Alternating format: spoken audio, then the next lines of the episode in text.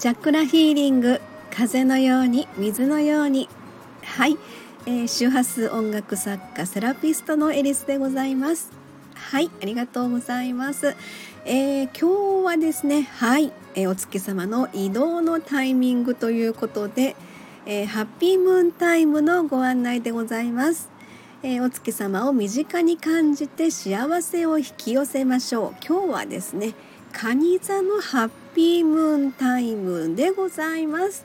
えー、6月1日、えー、水曜日。あ6月に入りましたよね。なんか早いなと思いますけど、えー、時間が14時49分からですね。そして4日の土曜日、えー、深夜になりますが3時37分まで、えー、お月様は蟹座の位置で輝いています。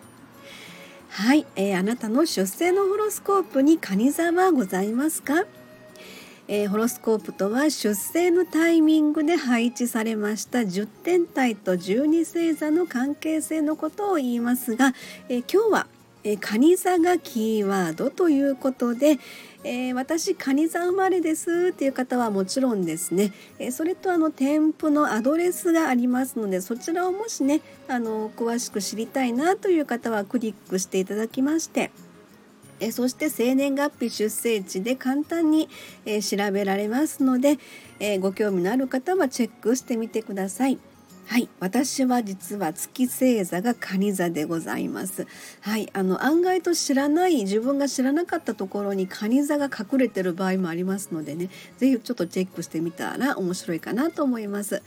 はい、ということでですね、え太陽にある方、いわゆる私蟹座ですというふうに普通にね、えー、言われているところになります。えー、っとアピールデーということで、えー、ぜひご自分の存在感を、えー、バンバン高めるというタイミングでございます。えー、そして月にある方私でございますが心の休息デイですね。月が寄り添いほっと一息。はい。なんかこのタイミングかなと思いますね。ちょっと今ほっと一息した感じですので、えー、そして水星にある方。えー、コミュニケーションデーでございます。文字でも声でも発信 OK です、えー、そして金星にある方はキラキラワクワクデイ。パッと花開く魅力満開ですよ。火星にある方はアクションデイ。動くことで発見につながります。そして木星にある方ラッキーデーです。何の迷いもございません。はい。そして土星にある方はストイックネイ。まずは目の前のことに集中いたしましょう。はい、えー、出生のホロスコープにですね蟹座がないよっていう方は、えー、この間にあのお月様を通してね是非蟹座のエネルギーを受け取ってみてください。蟹座の気づき学びのレッスンでございます。家族や仲間との信頼や気づきですね、えー、そして親密な人との、えー、関係性の中での、えー、ご自身の何か成長具合を発見するというタイミングにもなるかと思います。はい、そして蟹座は第二チャクラ丹田と共鳴いたします。キーワードは、えコミュニケーション、創造性のひらめき、アイデアです。そしてラッキーカラーはオレンジ色になります。はい、えー、ということで6月に入りましてですねちょっとお知らせというのか別収録でもあの準備をしようと思うんですけれども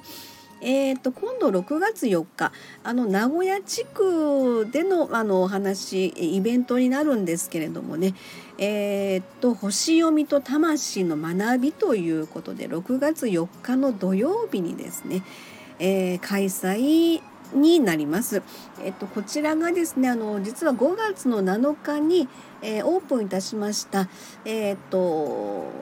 なんだろうあのコミュニティのバーというイメージでこちらのアートクリエイトサロンとはまた別にですね、えー、みんなが集まってワイワイとするそういったコミュニティの広場みたいな感じの、えー、ところがありましてそこで皆さんで集まってえー、ワイワイといつも何かをテーマにしたお話みたいなワークショップとかねをやろうかなというふうなことでそこを立ち上げたんですけれども。で、え、今回2回目のイベントになりますがそこでですねちょっと簡単な